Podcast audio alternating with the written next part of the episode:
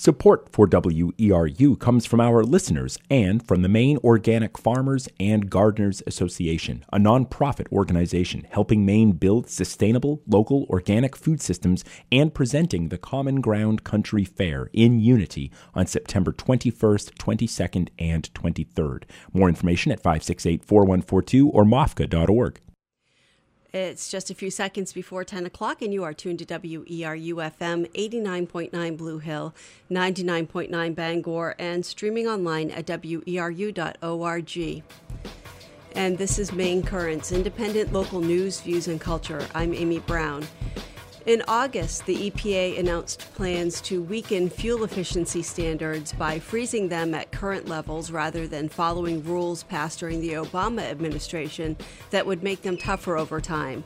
The plan would also prevent states from setting their own stronger standards, as many already have, including Maine. The stated rationale is that small cars are not as safe as bigger vehicles and that stronger standards make vehicles more expensive. Critics of this proposal argue that pollution and climate change demand stronger, not weaker laws. A sixty-day period for public comment on the proposal is currently underway. Last week, the Natural Resources Council of Maine held an event in Bangor called Maine Speaks on Climate and Cars, the Citizens' Hearing, and recorded public comments to be shared with the E P A. Today on Maine Currents, we'll bring you there and we'll let you know where you can submit comments yourself if you wish. This meeting was held on an evening when poor air quality warnings had been issued for the following day here in Maine, a fact that you'll hear mentioned by some of the speakers. Um, but yeah, thank you for joining us here tonight for the Citizens' Hearing on Climate and Cars. My name is Kristen Jackson. I'm the Federal Outreach Coordinator with the Natural Resources Council of Maine. Today we're here to speak out against the Trump administration's recent announcement to flatline our fuel efficiency standards that make our air cleaner, save consumers money, and reduce our largest source of climate-changing pollution. I first want to give just a very brief background on the issue and the process so we're all on the same page. Then I'll introduce some of the speakers that we've lined up.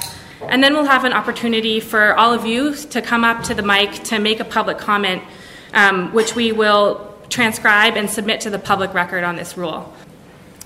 So this process started earlier in twenty eighteen when the E P A, under then-Administrator Scott Pruitt, announced it was going to take the first step to unravel our na- our national fuel efficiency standards that were developed between the Obama administration, car makers, and other stakeholders.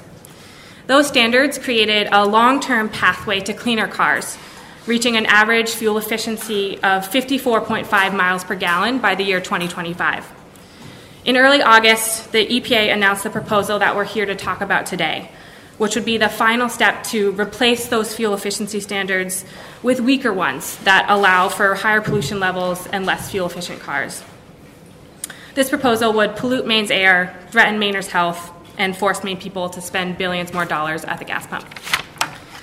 The proposal adds insult to injury by also eliminating states' rights to set our own clean car standards.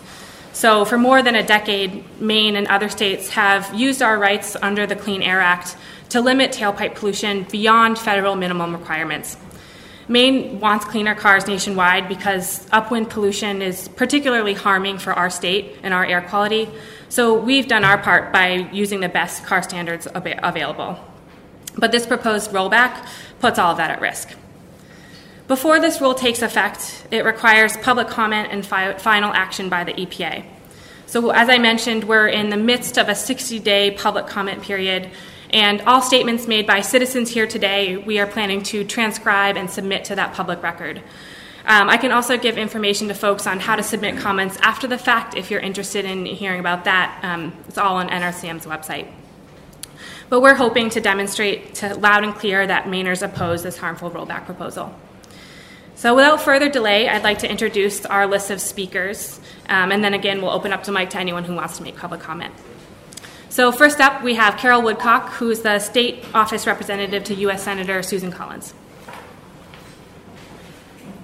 Thank you. I appreciate the opportunity to be here and make a few comments on behalf of Senator Collins. Appreciate the opportunity to discuss. Can you everybody hear me?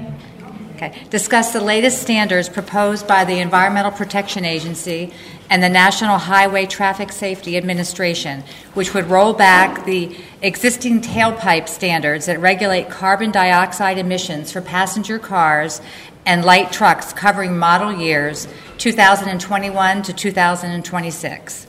As you know, the administration's proposed rollback of fuel economy standards could have dramatic impacts on air pollution and climate change.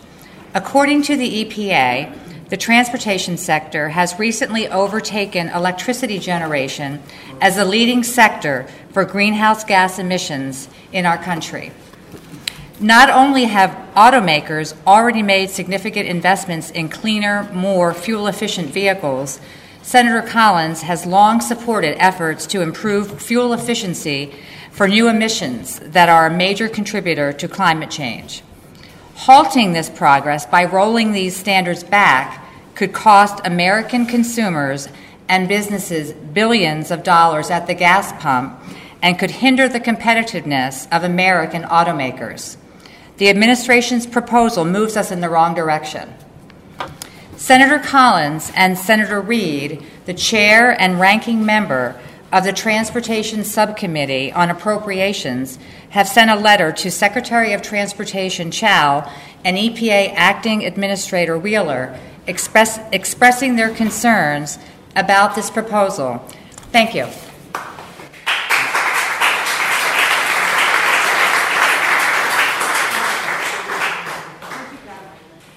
Great. Next up, we have Sarah Nichols, who is the Bangor City Councilor, a Bangor City Councilor.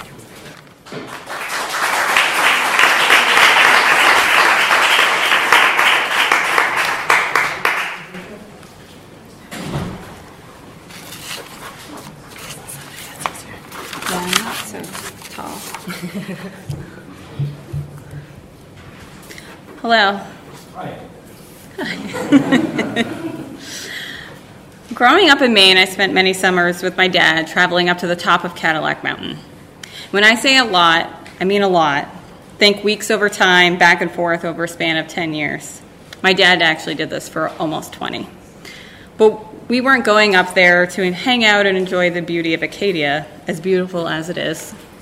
We were going up there because my dad worked in the Air Bureau for the Maine Department of Environmental Protection, D E P. And he had the task of collecting thousands of data points in order to determine the quality of air in Maine.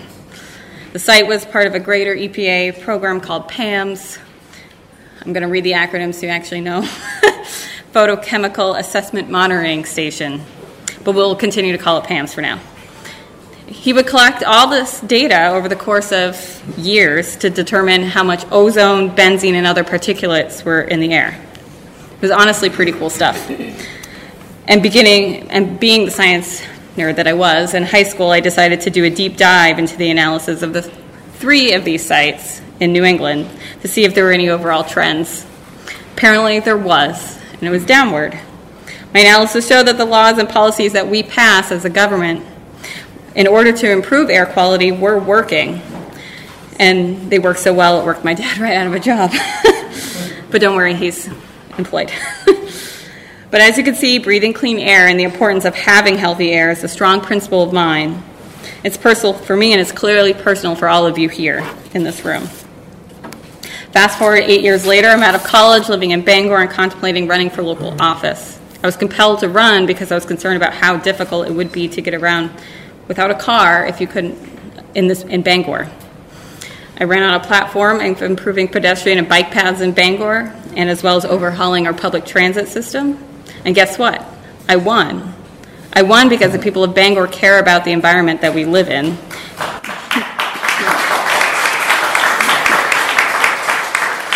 And we want communities that value livability, public health, and that is affordable for all the people that choose to live here. Post-election, the city has been able to make headway in many of these areas. We've begun an extensive rehab process to our bus fleet so we can have extended hours. And thanks to a multitude of volunteers in the community, we have increased signage and walkability of our downtown and outer trails in Bangor. Furthermore, we just passed a bunch of ordinances last night in regards to winter walkability. But all of this contributes to less carbon emissions in the air we breathe, which is the most important part. So when we hear that the current White House administration is going to roll back emission standards on vehicles, damn right we're going to be upset. Our city worked hard and continues to work hard to ensure that we have a com- community that is affordable, accessible, and healthy not only for us, but for our children as well. And rolling back these emission standards is going to be in the complete opposite direction of what we've worked so hard to avoid. We should be pushing to further improve our emission standards, not the other way around. And if this administration is going to fight for working people, it, like it claimed during the campaign season, then we should be fighting for stricter emission standards, as these standards meet, lead to a healthier mind, healthier body, and a healthier wallet for all of us. So, thank you.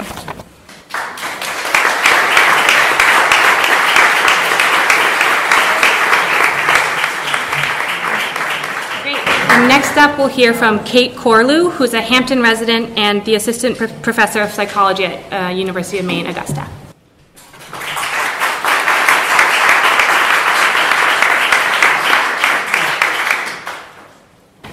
Hi, I'm Katie Corlew. For the record, I am a community psychology and I work with the psychological and cultural impacts of climate change, but today I am speaking from my own personal experience regarding the importance of the quality of the air that we breathe. I was reminded a while back of those um, pictures in Beijing that you see where the air is yellow and you can't see the skyline and the air is basically like tangible. Um, they look a lot like the pictures of the New York skyline and other cities in the United States thirty and forty years ago. Um, we've spent decades cleaning up our air and our skylines such that it's no longer the current state of our cities here in the United States, although we do see it as uh, the skylines, the current air quality of cities around the world. The thing is, I have asthma. And I developed asthma as an adult, uh, not from genetics or hereditary asthma, but because I have lived in cities for most of my life with poor air quality. Um, about a decade ago, when I learned that I had asthma, uh, it was basically I had had what I later found out was a crippling asthma attack that lasted over a week because there was just a lot of poor air quality days. And on a particularly poor air quality day, I landed in the emergency room. Um, it seemed pretty much everyone in the city that I lived in with any sort of respiratory illness or sensitivity also wound up in the E R that day. The E R was so chock full of people that they were pulling doctors from all over the hospital. The doctor who treated me had never worked in the E R before, but they needed people with expertise in respiratory illness, and uh, they ran out of beds. They wound up treating me in a folding chair in the hallway um, after eight hours um, because there was just so many people who were there. When I moved to Maine four years ago, one of the things I was really excited about was breathing fresh air. Um, And then I went to Cadillac Mountain, and I saw the signs up there talking about how um, the particulates from Boston and the New England area wind up um, messing up our, our skylines, causing hazy skylines, but also, you know, messing up our, our air quality here. Just this past week, the National Oceanic and Atmospheric Association released information about how the smoke from the wildfires over in the West Coast um, are here in Maine now. Um, we can't control every facet of air quality, but that only makes it more important for us to control those facets that we do have a say in. The clean car rollback puts us on a path back to where we were forty years ago with heavy smog and acid rain. The, the pollution that will be here in Maine, even if we aren't congested with traffic here, it will come here. Some politicians like to talk sometimes about regulations like they're bad things, but the thing is, regulations are protections. They're protections for people, they're protections for us.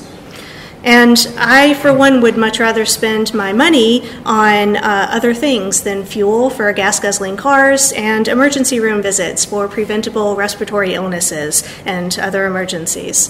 Um, that's all I have. Thank you.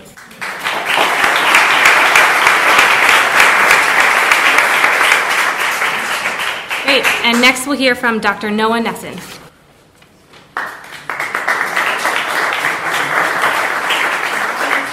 Thank you. I'm Noah Nesson. I'm a family doctor and vice president of medical affairs at Penobscot Community Healthcare here in Bangor. I think it's important to point out that the, the uh, Clean Air Act, when it was first passed in nineteen seventy, wasn't because of aesthetic values. It's great to have blue skies and, and uh, clear water, but it was for health reasons. We knew then that the dirtier the air, the more people would be sick, the more people would be hospitalized, the more people would die. And in fact, there had been events uh, here and in other countries of uh, temperature inversions and air pollution descending on cities and people dying immediately as a result of exposure to that air, that air pollution. What do we know from the science about air pollution? The adverse effects on children, most especially, impact their lung development, impairing their lung development, and that's a lifelong effect from chronic exposure to air pollutants. Their children are more likely to suffer with allergies uh, when the air isn't clean. There will be more respiratory illnesses when the air isn't clean. There's an impairment of your antioxidant defenses through exposure to polluted air um, from car emissions. There's more asthma, as we just heard. We've known that for a long time, um, most especially from particulate matter, but also from other uh, uh, chemicals that we're exposed to in the air. And there's an epigenomic effect. That is, if a child is raised uh, in an area of high air pollution and they have impairment of their lung function as a, as a result of that, it can change their genetic structure so that their children and grandchildren then inherit that problem. And that's something we didn't understand in nineteen seventy. Prenatal exposure is important. So women who are pregnant um, and exposed to uh, unclean air have lower birth weight infants, especially with exposure to carbon monoxide in the first trimester and to ozone in the second trimester. Those infants then, as a result of that exposure in utero, have more respiratory illness, have diminished lung function, have increased rates of sudden infant death syndrome, and increased deaths from other respiratory illnesses besides sudden infant death syndrome. The Clean Air Act, we know when it was passed because the E P A was required to study the impact of the Clean Air Act after its passage, and they've conducted three studies since nineteen seventy. It prevented two hundred fifty thousand premature deaths and avoided millions of other non-fatal illnesses and saved an estimated fifty trillion dollars to date. That's compared to an implementation cost of about a half a trillion dollars. So think about that return on investment. In a two thousand twelve study, um, the, it was estimated that the newer amendments to the Clean Air Act would prevent two million, two point four million asthma exacerbations, one hundred thirty-five thousand hospitalizations, two hundred thirty thousand premature deaths, and would save two trillion dollars with an implementation cost of sixty-five billion dollars, another great return on investment. The E P A has estimated that current fuel efficiency rules, the ones that the administration is trying to pull back, um, by, by twenty thirty would, would have a sixteen to one benefit to cost ratio um, in uh, savings in medical illnesses, hospitalizations, and deaths. So there's hundreds of billions of dollars in healthcare cost savings from a modest investment based on the science that we've known since before nineteen seventy. We've actually known it for decades before that. Um, and and with this warning that the dirtier the air, the more people will become sick. The dirtier the air, the more people will be hospitalized. The dirtier the air, the more people who will die as a result of that exposure. It's imperative that we deal with this, um, that we continue to deal with it, that we not back up from uh, where, we, where we've come, uh, and that we recognize that in Maine we're especially impacted. Tomorrow there's going to be uh, air quality warning, and that means if you're a child with asthma um, or if you're an adult with chronic diseases, you've got to be careful about the activity that you undertake. That's a sad state of affairs. We can make it better. We can't make it better by going backwards on these emission standards. Thank you. You're listening to Maine Currents on W E R U F M. I'm Amy Brown. This event, Maine Speaks on Climate and Cars, the Citizens Hearing, was sponsored by the Natural Resources Council of Maine to gather testimony for the E P A's public comment period on their plans to weaken fuel efficiency standards. It was recorded in Bangor last week. As you heard, it was on an evening when warnings were being issued about poor air quality the following day. Next up, we'll hear from Ivan Fernandez, who's a professor at the University of Maine Climate Change Institute.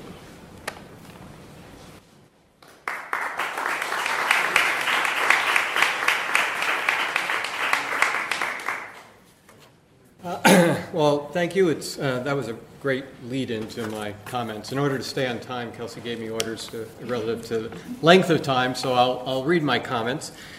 Uh, my name is Ivan Fernandez. I've been a professor at the University of Maine for the past thirty-five years. I'm a soil scientist and a biogeochemist who studies the effects of air pollution uh, on ecosystems in Maine, uh, acid rain, heavy metals, and climate change.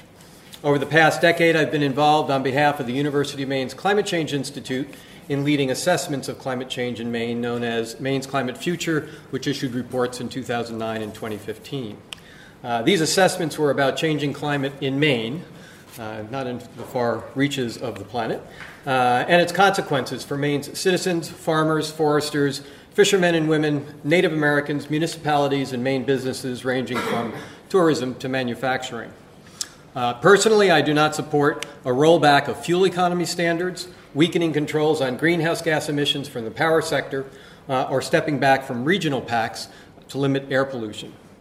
The overwhelming evidence points to the growing costs and risks of air pollutants from a changing climate for Maine people and all Americans. Indeed, we are currently roughly on track for the highest I P C C, that's the Intergovernmental Panel on Climate Change, uh, trajectory of greenhouse gas emissions, um, and uh, with, therefore, the worst consequences uh, of the possible scenarios that they uh, analyze. And so we should be uh, limiting greenhouse gases, not allowing more greenhouse gases uh, into the atmosphere. Is there evidence of climate change in Maine? Yes.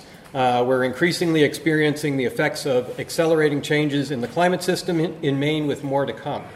Uh, we've got shorter winters, less snow, a longer growing season, rising sea levels, warming oceans, more rain and more drought, intensifying storms, and perhaps of equal importance, increased uncertainty and variability in weather that burdens communities and small businesses across Maine. Do these, affect, do these changes affect Maine people? Yes. Uh, Maine's marine fisheries are affected by both ocean acidification and warming. Clams, shrimps, and scallops are being negatively affected, while invasive green crabs and jellyfish thrive. The Gulf of Maine, as probably most people in this room know, is warming more rapidly than most of the uh, basins on the planet. Farmers are adjusting to an earlier spring, sporadic late uh, season frosts, increasing intense precipitation events, and paradoxically, an escalating need for irrigation in late summer and more crop insurance. Health professionals are focusing on human heat stress, allergies, ozone, which we've heard about, uh, and uh, the march of Lyme disease northward across the state. Lyme disease alone has transformed our relationship in Maine to the natural environment, both at work and in play, and tourists are taking notice. Decreasing snow cover influences the ski industry, snowmobilers, and a variety of winter recreation businesses, as well as other economic sectors like the forest industry, where we typically like to harvest for, uh, trees in the winter on frozen ground. Health professionals, foresters, and farmers are all concerned with changing risks from insects and disease. Winter minimum temperatures are warming faster than the averages, and it's the winter minimums that have typically been the ecological barrier that kept pests and pathogens from either uh, moving into Maine or expanding in Maine. Intensifying storms means that culvert sizes need to be bigger for roads in remote forests, national parks, towns, and on highways. Bridge repairs must accommodate the risk of larger storms. We don't only need to fix our infrastructure, we need to build in resilience uh, for the changing climate. Do these regulations cost? Doesn't it cost a lot? Aren't we going to ruin the economy uh, if we use science-based, evidence-based uh, regulations?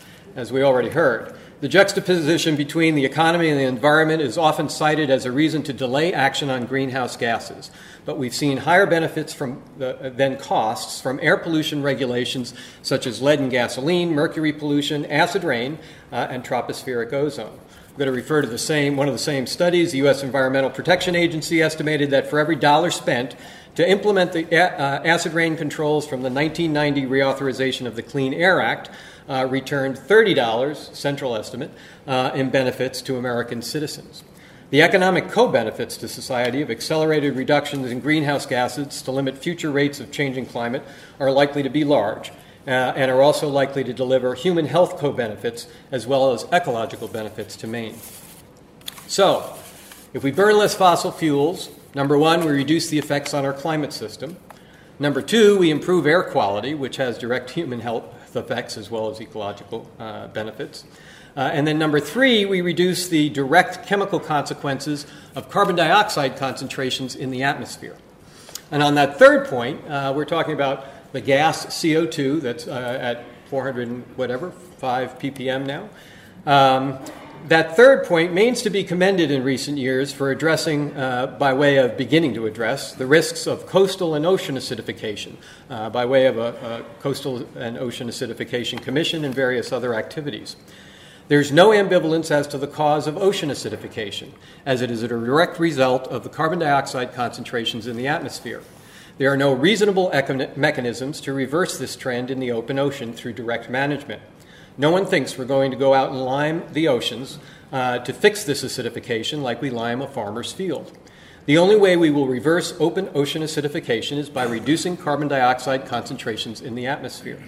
If the only concern for rising carbon dioxide concentrations in the atmosphere was ocean acidification, we would still have a, a burgeoning global crisis with Maine on the front lines. Thank you.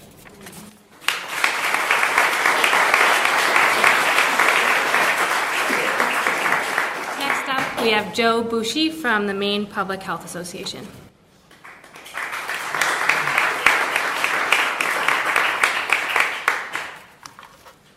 Good evening. Uh, my name is Joe Bushi. Um, I'm here on behalf of the Maine Public Health Association.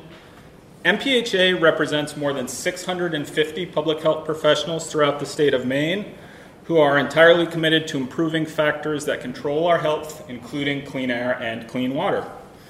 As Maine's professional public health association, our mission is to ensure that the health of Maine's peoples and places is protected so all Mainers have an opportunity to lead healthy lives, regardless of their income or where they live, and as I now mention, what their political party is. This is a nonpartisan issue. I'm here today in support of the Clean Car Standards, which were established in two thousand twelve and are widely supported by automakers, unions, national security groups, public health practitioners, and environmental groups. As a result of these Clean Car Standards, automa- automobile fuel efficiency has dramatically improved, reducing the impact of oil use and bettering public and environmental health. As designed, these standards would nearly double the fuel efficiency of new cars and light trucks by twenty twenty-five, which would save customers an average of eight thousand dollars over the life of the vehicle. Rolling back these standards would increase pollution, harm public and environmental health, and raise families' costs at the gas pump by hundreds of dollars a year. Typically, gasoline contains more than one hundred fifty chemicals, including benzene and sometimes lead. Many of the harmful effects which are seen after exposure to gasoline are due to the individual ge- uh, chemicals in the mixture, such as benzene and lead in very small amounts. A number of workers have greater risk of exposure to gasoline vapors, such as those who work at service stations, drivers of gasoline tank trucks, and refinery workers. By improving fuel efficiency in the cars that we are that are on the market, we are reducing Americans' need for gasoline, which will reduce exposure for employees and the general public. We also know that burning gasoline obviously releases greenhouse gases that worsen air quality and contribute to climate change. In Maine, we're in the unfortunate position of importing most of our air pollution from other states, which makes us, in essence, a tailpipe for the nation. This pollution hurts our air quality, which can increase the incidence and prevalence of respiratory illnesses such as asthma. According to the American Lung Association's State of the Air report in two thousand eighteen, there are currently almost one hundred eighteen thousand adults and seventeen thousand children in Maine which, who have asthma. An additional seventy-one thousand have C O P D. This year, starting in April, the Maine Department of Environmental Protection has already issued more than two dozen notices for poor air quality. And as we heard, there's another one scheduled for tomorrow. Uh, this makes it harder for people with respiratory illnesses or allergies to be active outside. It also means that more youth sports practices are getting canceled or moved indoors. It's critical to retain these clean car standards for public health, environmental health, and economic health. That's all I've got.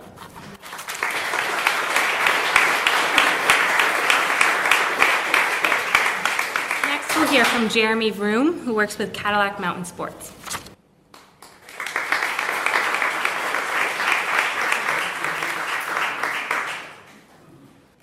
As a uh, young Mainer, as many of you know, um, if I left the state or went somewhere else, I'd probably have more opportunities. But uh, because of Maine being known for our kind of outdoor um, industry, outdoor environment, um, I want to stay here and make a career in the outdoor industry. Um, and it's because of the strength of Maine's environment and natural resources fostering Maine's outdoor industry and economy. Um, I'm able to do that. Um, and I'm not the only young Mainer that feels that way. Maine Outdoor Brands, which is a coalition of businesses and nonprofits uh, ranging from um, startups to L L Bean, uh, did a survey among their membership and found that the average age of employees uh, among their membership was thirty-five, where the average age of employees um, across the state is uh, forty-five. Um, and so over the years, uh, I've worked a handful of different uh, outdoor industry jobs, uh, from the ski industry, uh, which contributes three hundred million dollars to Maine's economy, um, according to a Maine Development uh, Foundation report. Um, yeah, every year the season gets shorter and shifts, um, and snowmaking costs rise more and more. Uh, in addition, uh, ski pass purchases, which uh, um, it's a great deal of uh, revenue, um, has been declining partially due to the backyard effect. Um, if there isn't snow in someone's backyard, whether that's in Massachusetts, southern Maine, wherever they may live, they just don't go skiing, um, even if mountains still have plenty or if they're able to make it. Um, and then another uh, summer, I was teaching kids uh, to mountain bike in western Maine. Um, I remember a few days the ozone levels were too high, so all of us kind of had to take it a little more easy that day, and uh, some kids Um, affected by av- asthma or other breathing conditions had to sit out entirely, and uh, that's kind of a disappointing uh, day when their friends get to go biking and they don't. Um, and so now I've ended up working on the business side of the outdoor industry as a ba- buyer for Cadillac Mountain Sports, and uh, my family owns and operates another tour company uh, out of the Bar Harbor Airport. So I've become well aware of the impact that climate change is having on Acadia National Park. Uh, in two thousand sixteen, I had three point three million visitors and had uh, two hundred eighty-five million dollars in visiting, uh, visitor spending. And being a small but highly trafficked uh, national park at the tailpipe of the United States, it's uh, even more uh, vulnerable to air quality issues, uh, such as uh, vehicle emissions um, affecting not only the air we breathe, but the uh, air um, and scenic visibility. Today I went for a short lunchtime walk actually, and you could barely see Scudic Peninsula uh, from Bar Harbor. Um, someone mentioned earlier uh, the uh, smoke from the wildfires contributing to that as well. Uh, so under the Clean Air Act, Acadia is considered a Class one airshed, which is the highest level of air quality protection, yet is considered to have uh, some of the worst quality out of the uh, air of all the national parks in the national park system. So while the park is in the midst of a uh, planning and implementing a new transportation plan to ease some of the car traffic in the park, uh, any progress towards improving its air quality, smog, and visibility will be set back further if car emission standards are lifted. Thank you.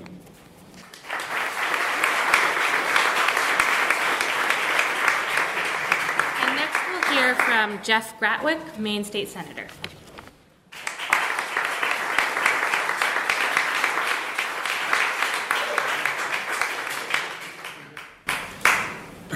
Good day.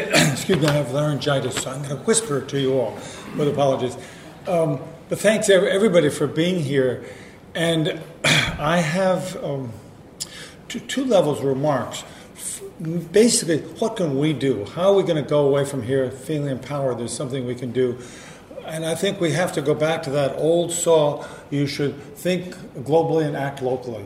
Thinking globally is all about C O two. That's what we've been talking about, a lot of specific data here. I think that's very, very important. But then acting locally is really where I'm, where I'm at these days in my particular stage of life. I've been a doctor here for forty years, but now I've been in the legislature for six on the Environmental and Natural Resources Committee. Two things. One, we can act indeed nationally, and this is really bringing resolves to Washington. The legislature will pass resolves saying there are all good things to do, and then this gets passed on to Washington. What happens there is a little unclear. The real benefit of resolve that goes through the legislature is the conversation it engenders. And I think that you want to resolve that's that's going to get people thinking. It's going to not be an easy answer for it, and it really gets that confrontation going, gets dialogue going, gets people involved. There is a, a resolve that's coming up, I think, next January. Some people are involved in this uh, in terms of climate change. Very important.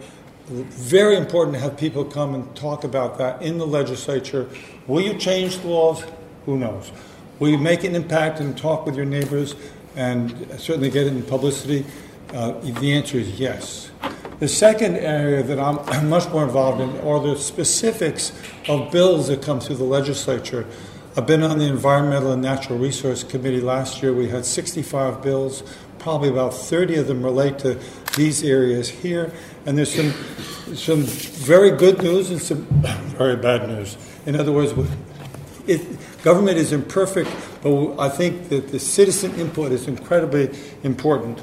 The legislation on hybrid vehicles went through. It was very appropriate. A lot of people worked on that, very, and I think it's a, a very appropriate.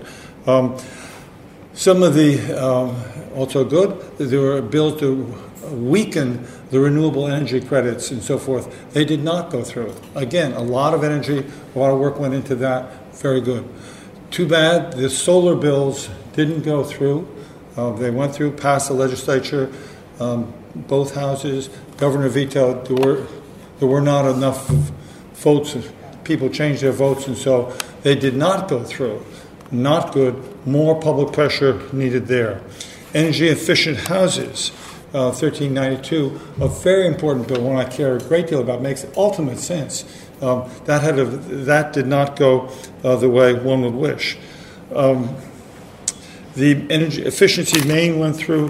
Um, The whole issue of Hydro-Quebec bringing a lot of uh, cheap energy through here and and really undercutting some of our um, wind, uh, hydro, um, um, solar en- uh, initiatives, that did not go through, which I think was also a, a good thing. Uh, green, uh, Reginald, Reggie, the Greenhouse Gases Initiative, uh, that uh, went through. In other words, it's a varied palette here. My recommendation is get involved with some particular initiative that really makes sense to you, and two or three people can make a difference.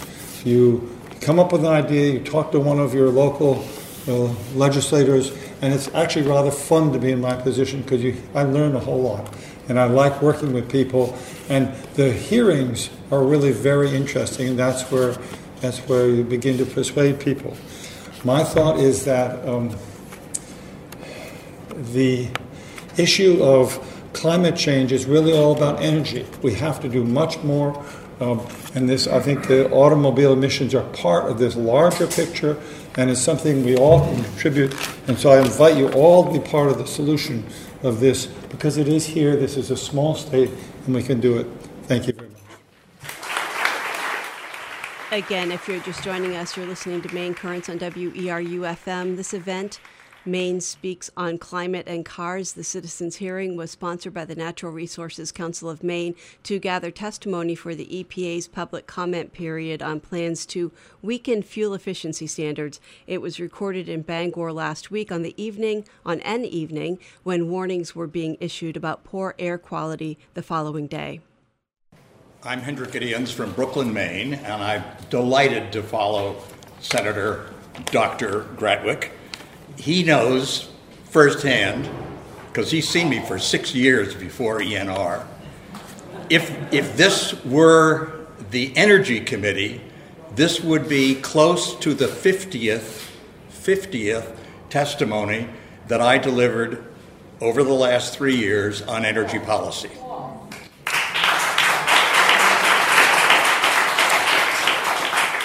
And Bangor three fifty was a very important part of that, because it was things that I got myself into with them that encouraged me to get on the larger energy issues. I brought copies of a presentation that's twice as long as I'm going to give. It's got more detail in it, and I'll pass them out um, when I'm done. Um, the importance of your coming to Augusta is critical because they need a lot of help. The Trump administration seeks to weaken automotive mileage standards for the future. But in the more than forty years since such standards were first proposed for reasons of public health, efficiency, cost, and conservation, a funny thing happened on the way to this forum. Humankind became, has become aware that we've entered into the Anthropocene or the Anthropocene, depending upon whether you're English or American.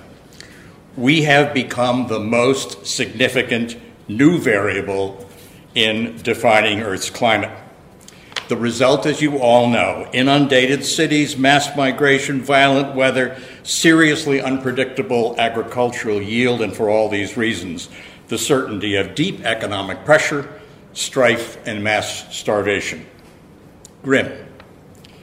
The peoples of the earth, wherever they may be, and wherever they have any kind of authority to act, whether it be their kitchens or their Congress, their consumption aspirations, their conservation commitments, their parliaments, or their industrial plants, et cetera, must seize the reins available to them and respond. We must carefully preserve and totally contain Earth's fossil fuel deposits as the smallpox virus of the Anthropocene.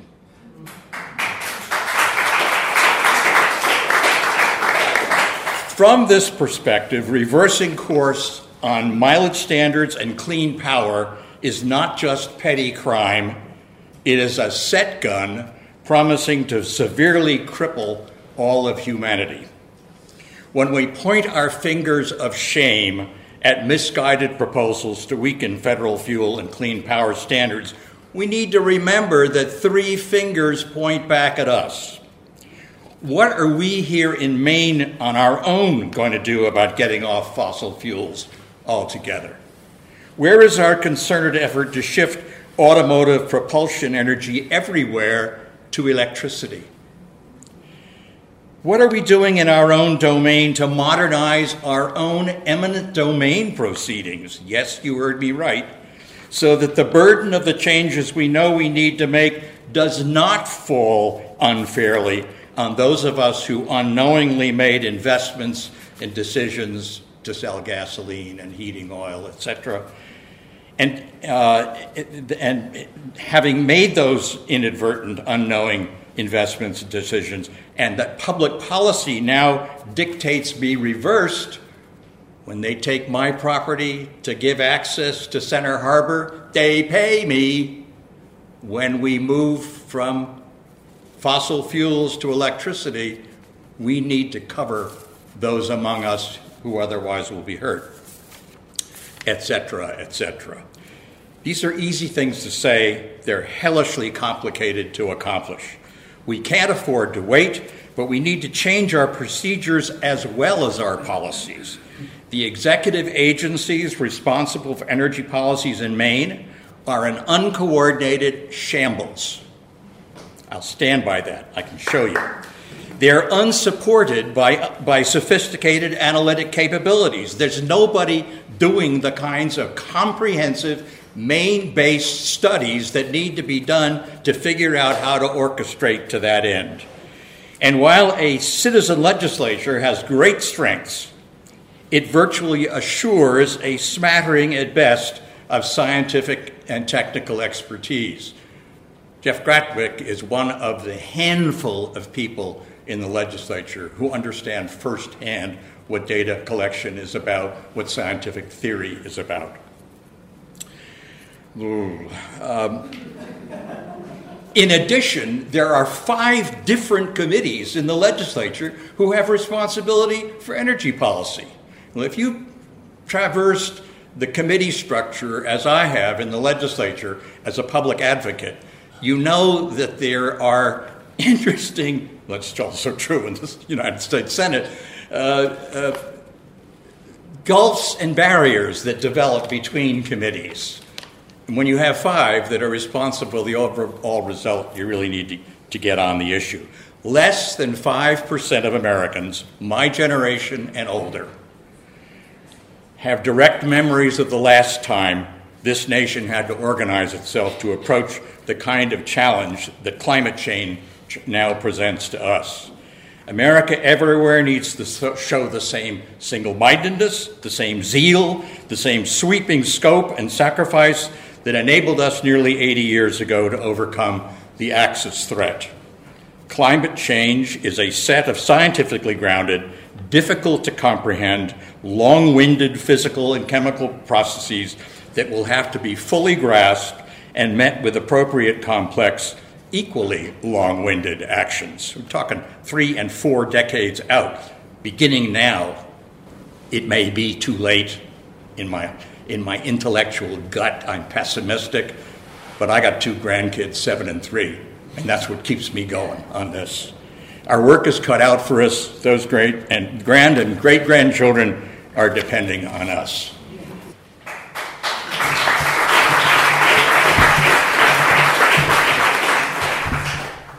Hi, uh, my name is Sarah Starman, and I only recently moved here to Maine, so I'm a very new member of this community.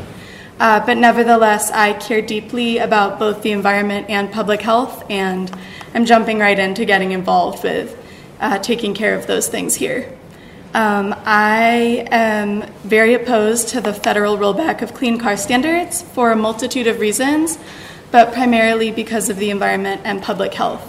I think the outdoors is one of the greatest parts of both Maine and many other states, um, and I think that we need to do whatever we can to protect that. And I also think that the public health issues associated with car emissions are a serious threat, as many of the doctors and scientists today have testified to. And as someone with asthma, I am directly affected by the air pollution and the quality of air. And those are the two main reasons that I think that we should keep clean car standards. Thank you.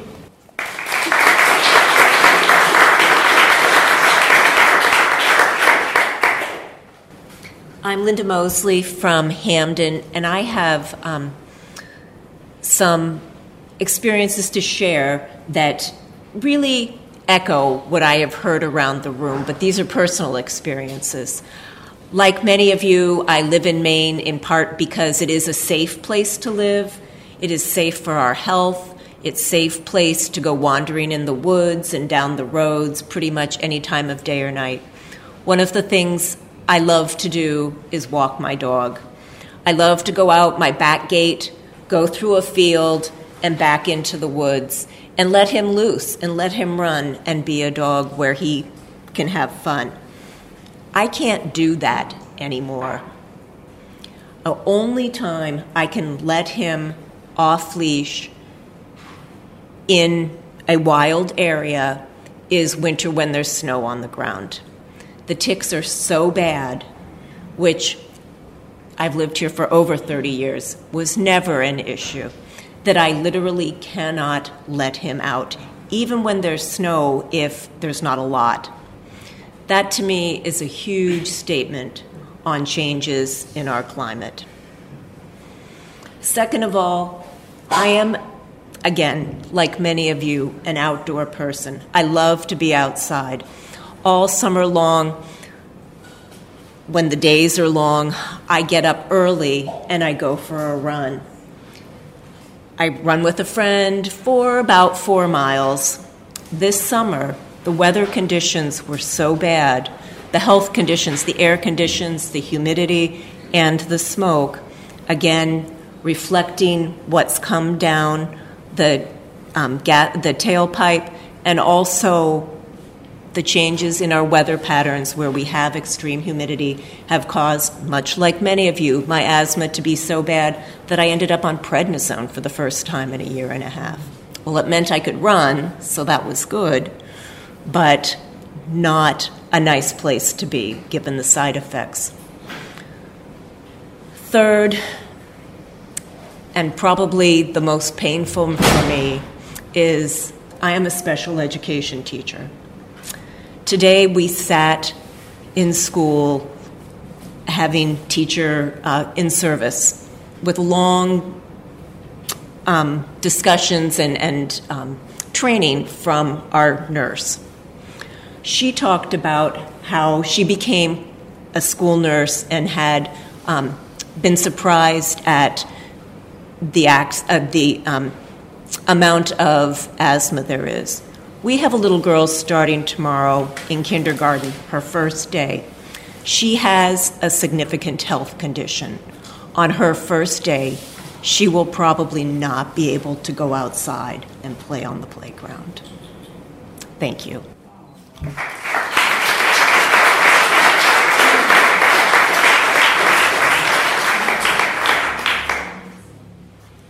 Richard Thomas. Hi, I'm from Waterville, Maine, and um, I'm here because I think that this rollback is going to have a, a big effect on our grandchildren's and their children's lives, and so their needs have to be considered in this decision. Now, Doctor Ramanathan is one of the world's uh, leading climate scientists. He's a professor at University of California at San Diego. And he took a look at the climate models that uh, the, our scientists have come up with to predict what's going to happen with our climate over the next, well, the rest of this century. He looked at models that are pessimistic, worst-case scenario, and the very optimistic models, if everything goes right. And most of them are in the middle, and what he concludes is that it's really most likely that if we stick with business as usual, by twenty fifty, our climate will be dangerous, which means all the problems we're seeing now will be a lot worse. You know, droughts, hurricanes, stronger, things like that, but still survivable. But by the end of the century, we will have a climate catastrophe. And what that means, it's not yet really clear, but the range is between life becomes very hard and life becomes unsurvivable. So, well, it just doesn't seem like a real good thing to me. Uh, and I would like to make an appeal to the decision makers who are watching this. The time may come, well, for all of us, when we're at a ripe old age and our grandchildren will come up to us and they'll say, "Why is it so bad? You know, I can't play outside, it's too hot, and my father can't work outside anymore, and there's not enough food. Why did it get so bad?" And so I'm hoping that all of us, and you decision makers, can say at that point, "We're really sorry, but I did everything I could to try to protect your lives." Thank you.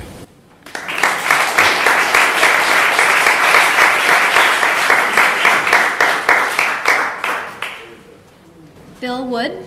Um, I'm a physician in Bangor, but more importantly, I have two teenagers. Um, I wanted to talk briefly about why clean car standards are being uh, opposed.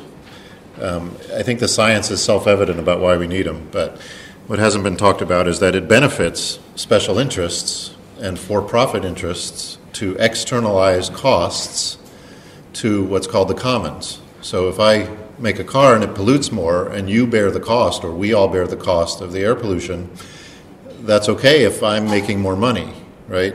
So our democratic system needs to counter that market rationale. We need the market, the market works, but the market doesn't account for the commons.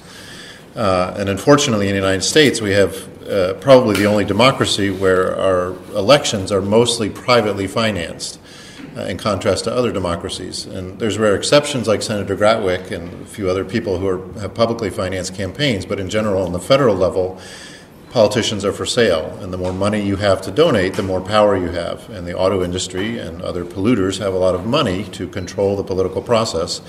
We do have some levers as citizens to counteract that, like this kind of hearing and public pressure. Um, but as I said, the science is self-evident. So I, I think it's important for us as citizens to not spend all of our time focusing on making the scientific argument, but also to get our hands dirty in politics uh, and engage, like everybody here is now, But write letters, write letters to the editor, go to meetings with with officials, go to hearings in Augusta if you can, go to D C, call their offices, everything that probably all everybody here does, but perhaps not everybody listening to this today yet does. It's the only chance we have. We have a slim chance, but it's the only chance we have, is if there's public action and organization and outrage. Um, I drove here in my solar-powered car, I have an all-electric car, and I have solar panels, but you know that individual action is not going to save the planet.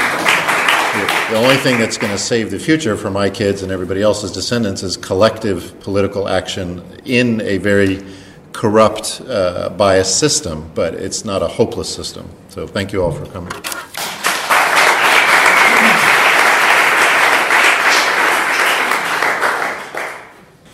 Hi, I'm from Bangor, Christina Diebold. Uh, last week, I went online and onto the N H T S A website. N H T S A stands for National Highway Transportation Safety Administration, I believe. Anyway, I made a comment there on why I was opposed to rolling back CAFE standards. That's the fuel car fuel efficiency standards.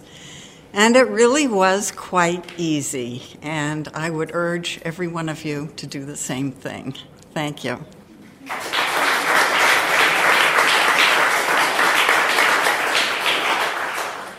I'm Podreski Holden. Uh, about twenty years ago, my husband and I went landed in Phoenix. We were going on a vacation, and there was a warning about air quality. That hit me. I've never heard of that before in my entire life. It was a shock. In the interim, I bought a uh, Prius, which I absolutely adored, and one day I was at a light and the engine shut off, and I was like, oh, in a panic.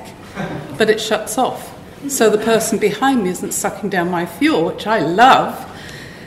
From that, we went into putting up solar panels, and we are now a hybrid system at home, and I have a plug-in Prius which gets over one hundred miles to the gallon in the summertime. And I feel that we have done everything we, almost everything we can do. What I didn't think about was increasing trees, which help our pollution. So I have, I, I see everybody loves lawn in America, but nobody likes to put trees in it. Apple trees, pear trees, plum trees. I've got a whole orchard I'm planning. I've already put eight trees in already. So I'm doing something. I'm I'm really emotional about this. And to me, saving people's lives and not having them sick and paying for all the medical bills is a no-brainer. Absolute no-brainer.